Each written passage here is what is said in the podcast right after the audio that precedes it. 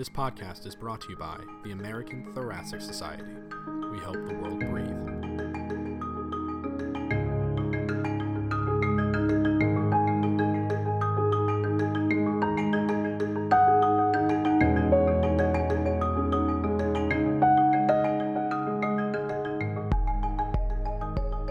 Hello and welcome to another episode of the Out of the Blue podcast. Uh, my name is John Fleetham, and I'm a physician and clinical scientist in the Division of Respiratory Medicine at the University of British Columbia, Vancouver, Canada. Today, I'm joined by Doctor Scott Sands, who's the first author of a recent article entitled Phenotyping Pharyngeal Pathophysiology Using Polysomnography in Patients with Obstructive Sleep Apnea, and David Rapoport, um, who wrote the accompanying editorial, uh, and these were both published in the Blue Journal last month in May. Doctor Scott Sands is an instructor in medicine uh, in the Division of Sleep and Circadian uh, Disorders at the Brigham and Women's Hospital and Harvard Medical School in Boston. Uh, Doctor Rapoport is a professor of medicine at the Icahn School of Medicine at Mount Sinai in New York. Uh, thank you both for joining us today. David, if I could start with you, why is it important to phenotype patients with obstructive sleep apnea, and what are the different approaches to phenotyping? The the basic idea, which is well laid out in the beginning of this paper, is that we have these very crude ways of describing sleep apnea. We say that patients are obstructing, we count the number of times of obstruction, and that gives us a rough sense, which has been exploited over the last twenty or thirty years, of the presence of a problem, but doesn't tell us very much about why it's happening. And so it's not useful in predicting the outcome of therapy, in uh, understanding sort of the, the the the causes that we might alter by treatments that are less dramatic than C PAP. Uh, for example, there's a lot of drug therapy uh, being explored. There are uh, modes of modifying the airway and so on that might address one piece of the equation. What this group has done very nicely in a series of papers, culminating in the present one, is show that there are multiple factors that contribute to causing apnea, and these balance out differently, and we call this a phenotype, and now recently I guess we're suggesting endotype is a more correct description, and that these balance of forces can be modified, perhaps more one specific part of it, uh, and so identifying in a given patient what the balance is, is, is becoming critical. Scott, the group in Boston have developed a physiologic model with four distinct pharyngeal phenotypes. Can you explain these four phenotypes to the listener who may be less familiar with your previous reports? Certainly, John. Um, the, uh, the the main causes of sleep apnea that we're um, uh, that we've been talking about, which most listeners, um, uh, at least most listeners, will, will be familiar with. This first one is uh, upper airway collapsibility. So conceptually, there's only so much airflow that you can get through a collapsible tube, and the upper airway is no exception here. So you know, one way we traditionally assess the collapsibility during sleep is by looking at the amount of airflow that can be achieved um, that a patient can breathe in under normal resting conditions. So, for example, some patients during sleep with a normal attempted breath may be able to get eighty percent of their resting airflow levels, and others with more severe collapsibility um, through a, a narrower tube may only be able to achieve about twenty percent of the resting levels. Um, but, but collapsibility, you know, explains You know, some percentage of uh, the variance of, of uh, whether the presence or absence of sleep apnea, or its what's the severity of sleep apnea, and, and there are three other important things that uh, that we think uh, drive the rest. The second one, which we're going to talk about a bit more in this paper, is what we call poor dilator muscle compensation. So the idea here is that when the when the airflow is reduced because of upper airway obstruction, uh, normally patients will start to try and breathe harder. Uh, and and we call this increasing ventilatory effort or drive. And in most people, uh, this increasing effort or drive will stimulate upper airway muscle reflexes. And so, you know, with the muscles more active, this will help to stiffen the airway, increase the amount of airflow that can that you can get through the upper airway, hopefully enough um, to be able to stay asleep. And in some people, these reflexes seem to be weak or absent, and therefore this, this uh, drives obstructive sleep apnea. And uh, the third cause uh, that we talk about is the this one. There's at least the least evidence for the importance of this, but theoretically, um, um, having a low arousal threshold can contribute to to having obstructive sleep apnea. And what I mean by arousal threshold is um, is the maximum level of ventilatory drive that, that can be tolerated during sleep without having to wake up or triggering an arousal from sleep. And since we since we think we need an increase in ventilatory drive to stimulate the upper airway muscles to restore airflow, if we're unable to increase ventilatory drive without arousal, this can also promote sleep apnea. Um, certainly in slow wave sleep, deep sleep, where the arousal threshold is its, its highest, um, you know, we, we don't see very much sleep apnea. And then finally, the fourth cause of sleep apnea is something that uh, we call increased loop gain, which is really just a fancy term uh, that reflects um, a sensitivity, a hypersensitive ventilatory drive response um, to a previous reduction in airflow. So the idea here is that some patients will respond to a small reduction in airflow with a very large subsequent increase in their attempted ventilation or ventilatory drive, and that this is more likely to trigger an arousal from sleep and ongoing overshoot, undershoot oscillations in uh, airflow and, and uh, cause sleep apnea there. Thank you. That's very clear. Uh, can you go on and describe your study patients and methodology? Yeah, so for uh, the study we're discussing today, we we studied uh, twenty-nine sleep apnea patients as part of a single overnight sleep study where we recorded all the usual sleep signals plus, uh, plus at least two additional specialized ones that we're going to talk about here. And uh, so the, the first of this is, is measuring airflow properly. Um, so the idea here, we captured all of the air that comes in and out of the nose and the mouth with a sealed mask and used a pneumotach. Um, this is not normally done clinically. And then the uh, the other more uh, more complicated uh, signal here was then trying to record a measure of ventilatory drive that's a gold standard. Um, so to do this, we used a catheter that we placed via the nose into the esophagus and has little concentric rings on it um, uh, to allow us to record the electrical activity of the diaphragm um, while we're breathing. And so the idea of this is that uh, it's really as close as we can get to measuring the ventilatory drive output of the brainstem in uh, in people. And so, so we've got a measure then of um, like a, you know, the gold standard measure of how much airflow you're getting and how much airflow you want at any time during sleep. And this is, at least in theory, all the information you need to be able to uh, phenotype sleep apnea. And so we used this as our gold standard and looked at patients just sleeping as as usual, doing, you know, breathing well or badly, uh, depending on the severity of their condition. Um, and we measured, um, we looked at breaths during sleep. And so we measured collapsibility. In this, in our case, we measured it simply by picking out all of the breaths where um, ventilatory drive was normal and looking at how much airflow they were getting. So you get, again, if you get more airflow, um, then you've got a less collapsible airway. Um, less airflow is more collapsible. And then the upper airway muscle compensation, where it's a functional measure of compensation we're looking for here. Um, and we, we calculated this by analyzing the spontaneous increase in flow that patients were getting um, that would, in, in a, as they increase their diaphragm activity. So um, as the stimulus increases to breathe, are they getting more airflow? Um, and if they're getting a lot more airflow, we'd say that's good compensation. And so with these with these specialized, if you will, gold standard, somewhat invasive signals in hand, we could then try and validate our new method for making non-invasive Um, measurements of the phenotypic traits in a way that uh, would be more clinically accessible. So perhaps, David, I'll ask you, in what way does this methodology improve our current approach to the analysis of polysomnographic uh, data? Well, I, I think that, that um, it, it's important to put this in the context of the whole sequence of work that has happened. This is the last, uh, most recent uh, paper, which completes the ability to detect the four parameters that Scott uh, described just now. And um, so what it does is it allows uh, uh, a relatively easy way to extract this information from a standard sleep study. And there are two steps to that. The first was that the original method that was proposed, which is still considered the gold standard for measuring these uh, traits, required that you put C PAP on and that you change the C PAP pressure in a variety of maneuvers that brought out the phenomena that you wanted to measure. They have since morphed that technique to being able to look at the spontaneous breathing pattern, which is the subject of this paper, and extract the parameters. Uh, and bit by bit, they've been chipping away at getting that uh, piece of information from a standard sleep study.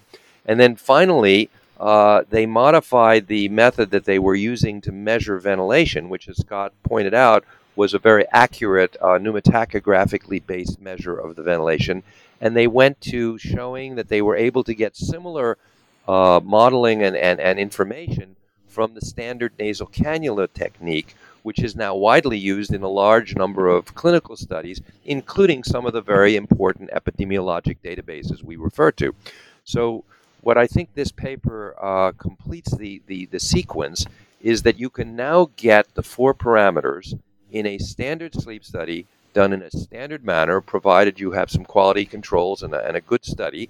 And they are indicating that the, the, the technique for doing so is a uh, basically a Uh, a simple form of calculation, which is readily available, um, uh, uh, which they, they could generalize to applying to large numbers of sleep studies that are in the literature or, or rather in the databases uh, out there. And therefore, we could retroactively look at, you know, large databases and, and clinical outcomes. We could look at uh, epidemiology.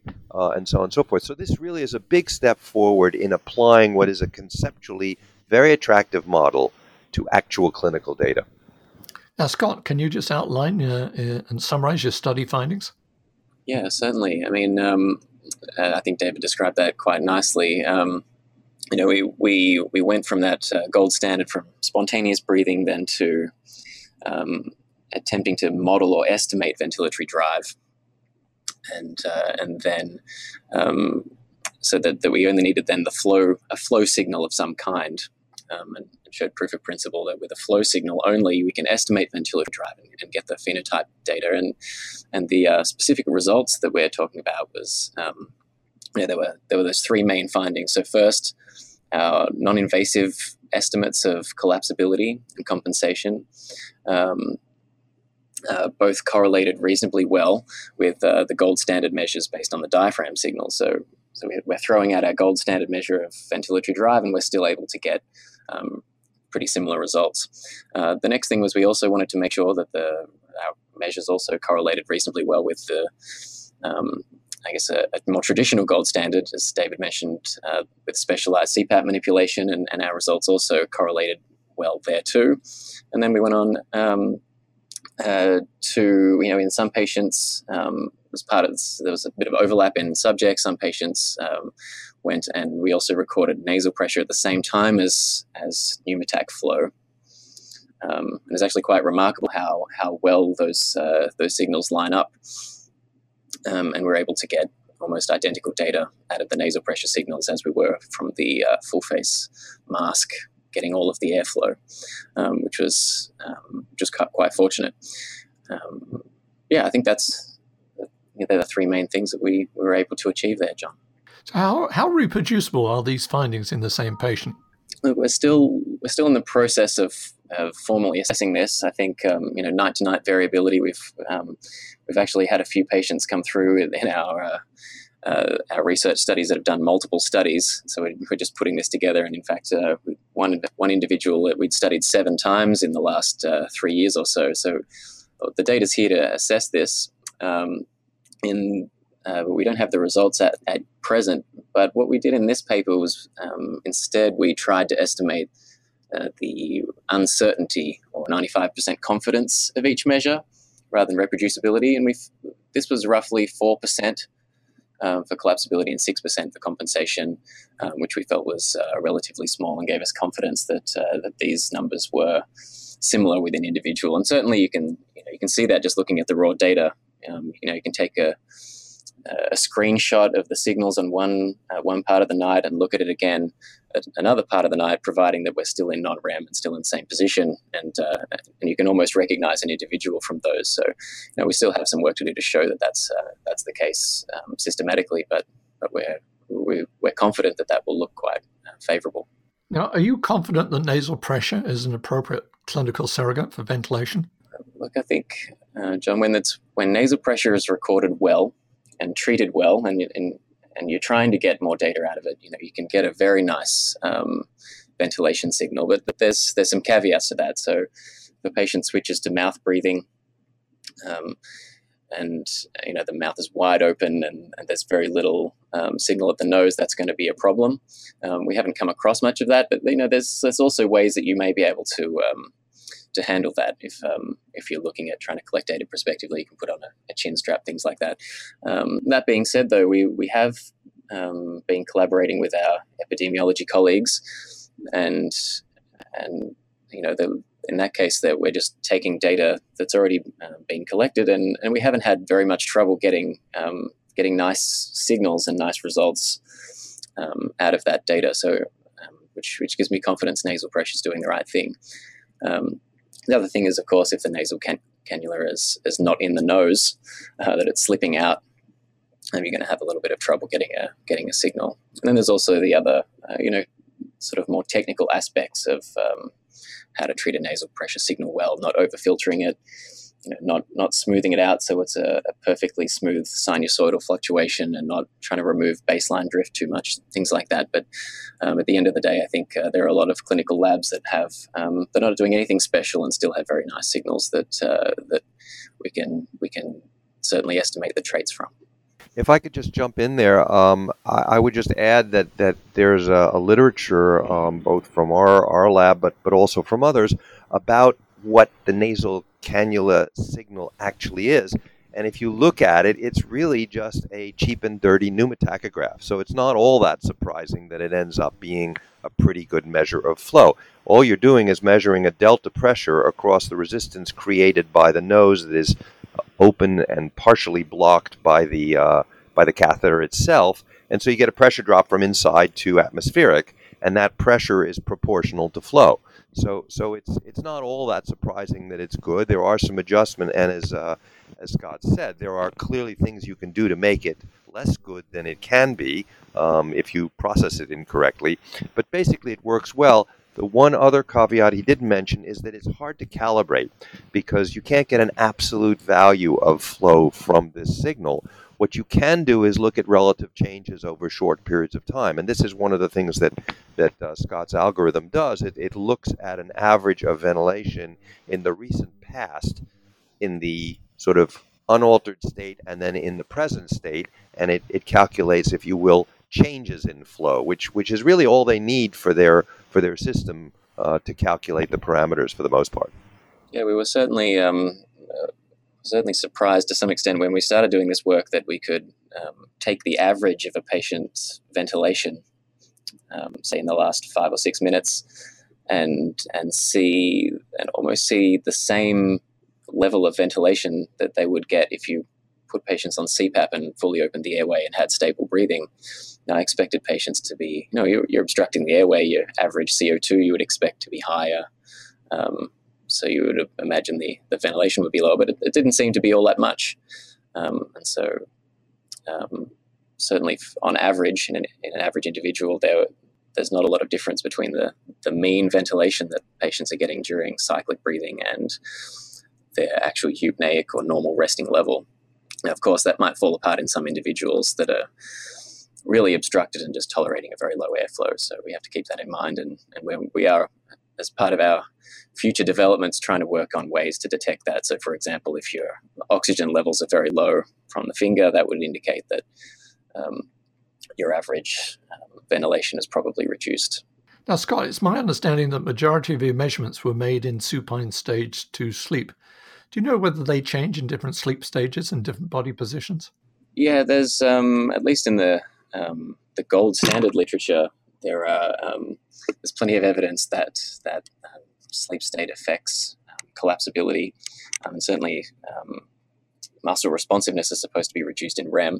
So when we, I mean, we've been recently looking at this um, in some of the larger data sets we've got hands on, um, and so for example. Uh, We recently looked at sleep state effects um, on our collapsibility measure, and so and it, and it was tracking as you as you would expect. So it was um, the collapsibility appeared worse um, in lighter sleep, improved um, to a small amount in deeper sleep, and uh, and was uh, worse in R E M, just as just as we would expect. And we also could see a improvement with a switch from supine to lateral positioning. So that that gave us some confidence that was working uh, quite nicely. Um, The muscle compensation trait, uh, the, the we're still looking into this. So the changes in that muscle compensation seem to be limited mostly to an improvement in deep sleep, um, but we weren't uh, as yet able to detect a, a worsening of the compensation measure in REM. Rather, we were just seeing the dropout in the collapsibility. So there may be some differences between uh, how our traits behave versus the gold standards with sleep state changes. I, I think it's important to realize that um, these traits uh, or this analysis into traits has to change if the severity of the phenomenon uh, of obstructive apnea changes. And we all know that people roll on their back and it gets much worse. So something has to change. What's interesting about it is to be able to focus, as Scott was just doing, on a specific trait and say, this is the one that changes in this circumstance, such as going from supine to uh, lateral or going from stage two to REM. Uh, and that's that's where I think the um, the validation of this will will continue to evolve as as we see the things that we know and hopefully discover some new So, David, this is a know. pretty sophisticated analysis. Uh, do you think it should be restricted to research laboratories, or, or do you think it's ready for prime time uh, to be performed more widely? Well, I, I think that's that's a, a question which has two components. The, from a theoretical point of view, I think that there has now been enough accumulated evidence that this is telling us something useful, that the numbers will be of interest to the general clinician. The, the analysis itself requires a certain number of mechanical steps to be performed, and these are not quite yet generally available, although in concept they are.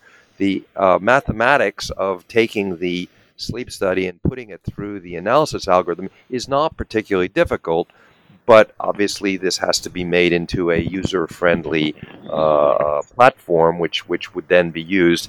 And so for that reason, I think that as of literally today, it probably is intended primarily for research. Furthermore, we probably need to get a better sense of the very questions you've been asking about reproducibility and about whether it does what it's what we think is supposed to happen uh, when we analyze things where we already believe we know the answer. Um, all those things are looking pretty good, and, and I would I would say that if tomorrow there was an easy way to get the mathematical analysis readily distributed, yes, I think I think it is time to be looking at it. I would be cautious about interpreting it until we validate the specific questions that will be asked. But um, like any laboratory test, it grows by being used, and I believe this has gotten to the point where it's it's definitely ready to be examined in the clinical uh, arena. Scott, do you have any data which confirm that these pharyngeal phenotypes you describe actually predict response to different treatments? Uh, yes, John. Yeah, we were, so far we um, we have some data on three different treatments. We here at Boston were looking at supplemental oxygen, which can Um, improve the chemoreflex or loop gain component of sleep apnea, and and um, it doesn't have much effect, if any, uh, that's noticeable on collapsibility and, and muscle compensation. And we we found so far that the combination of a less severely collapsible airway um, with um, a higher loop gain, but also in the presence of, of good muscle compensation, all those three things together Um, quite nicely predicted responses to supplemental oxygen. And then and those pa- patients sort of felt a benefit and also looked like they had a lower blood pressure in the morning as well. So if that, um, you know, we still have to validate that going forward because we developed the model um, to predict responses on that same data. Um, but that's that's certainly looking promising. And then uh, we have some data on two other treatments. So um, with our colleagues in Melbourne, Simon Jewson and Brad Edwards, um, they published a, a study in sleep using the loop gain trait uh, to predict surgical uh, responses responses to pharyngeal surgery. U P P P um, was dominant in that group, and and there they showed that the that a lower loop gain trait, so the opposite of what you would expect supplemental oxygen to work for, a lower loop gain trait um, was predicting a favorable response to surgery. Um, but then we, we've recently you know, added in the collapsibility and compensation traits and, and have been able to improve on that prediction. Again, in a small data set that needs to be reproduced. So that there we saw that if the upper airway was less uh, severely collapsible, um, as well as having a low loop gain, in essence, the easier patients to treat all round um, uh, were more likely to respond to pharyngeal surgery. And then the, the last thing is, um, you know, we've been very interested in uh, predicting responders to oral appliances. Um, you know, it's it's uh, it's certainly becoming Um, uh, a, a raise, a, an increasingly used therapy, especially in rescue um, cases when patients aren't using their C PAP. Um, but hopefully we can push that forward in order to be able to predict responders even earlier than that, to give patients choices ahead of time. But uh, so we're, we're collaborating with uh, um, Peter Sistooli's team in Sydney. Um, they've run a bunch of clinical trials, and so they had some some data we could look at retrospectively there too, and, and things are looking quite promising in terms of predicting responders to oral appliances um, also. So again, with the things that you would expect, uh, like low loop gain was helping to predict an oral appliance response, um, but it was more a slightly more complex combination of having a low loop gain and actually a, a non-severe but also non-mild collapsibility um, and a poor compensation. So uh, we, you know, we can take the traits, put them together in a in a model, um, and and come up with a, a predictor of outcomes. But again, that has to be uh, tested again uh, prospectively. So you know, we we really do need uh, um, you know a, a lot more data, retesting models in unseen patients, predicting long-term outcomes. Um, so there's, there's plenty more work for us to do. And actually, if the listener's interested, we did a, a podcast on the oral appliance with Brad Edwards uh, about nine months ago. So that's uh, that's available as well. David, as you well know, uh, at the moment, the, the gold standard for the diagnosis of sleep apnea is detailed polysomnography with the primary outcome of apnea hypopnea index. Uh, the field is currently going in two different directions. Uh, there's a big push in terms of doing home studies with fewer variables so we can diagnose more patients. And then there's more detailed analysis, uh, such as was described in this discussion, uh, to describe the assess the different pharyngeal ty- phenotypes. How do you see this field evolving in the future? Well, I think you've you've put your finger on on a on a both a, a an interesting comment, but also a, a, an opportunity which is potentially slipping by. Clearly, in order to validate any new technique, we would like to get more intensive Uh, data to compare it to. And so the, uh, the sleep laboratory assessment, the polysomnography done with many channels, including, of course, sleep state and, uh, and, and additional parameters that are not often done in the home, is clearly what we'd like to have to validate the, uh, the, the approaches such as this one, which are trying to extract maximal information from a very small number of signals. So, so what's to me very appealing about the approach that Scott is describing and his group is that they're taking essentially just the flow signal and extracting from it so much more than just whether there are pauses, the apnea hypopnea index, which we, we score. Now, at present, they are still restricting it to specific stage of sleep. Um, they're showing some changes with change of sleep. And so obviously, if you didn't have sleep state, you'd be losing something. Uh, but but again, I think that, that we're evolving in a direction where that's going to be what the majority of sleep studies are. They're going to be very simple tests done often in the home, maybe exclusively in the home, with a limited number of signals. And there's really nothing about their approach that is not applicable to that. Um, what is going to be sort of a, a race against time is to make sure that we have large data sets to validate it um, uh, as being important if there are aspects other than the flow signal that are necessary. So as you said, the field is going in these two directions, simplifying what we collect for the purposes of clinical diagnosis, and at the same time, extracting the maximum information from the signals we do collect. And frankly, I think that the approaches that are, are described in, in this uh, in this paper are combining those two things, because they really are focusing on very specific signals, which are going to probably remain accessible in the majority of sleep studies. Um, and they're just trying to get more out of it. That, that I think many people have made the point that we collect this so-called gold standard polysomnography in the laboratory with up to eighteen channels, uh, with uh, lots of time and, and high sampling rates and so on, and then throw everything out and give just the apnea-hypopnea index, which which really makes no sense. And uh, as as my editorial was titled, I think it's it's really time to go beyond the standard way of looking at things, and, and we now have some of the tools, thanks to this approach and, and some parallel approaches, which are trying to extract more information from what we have.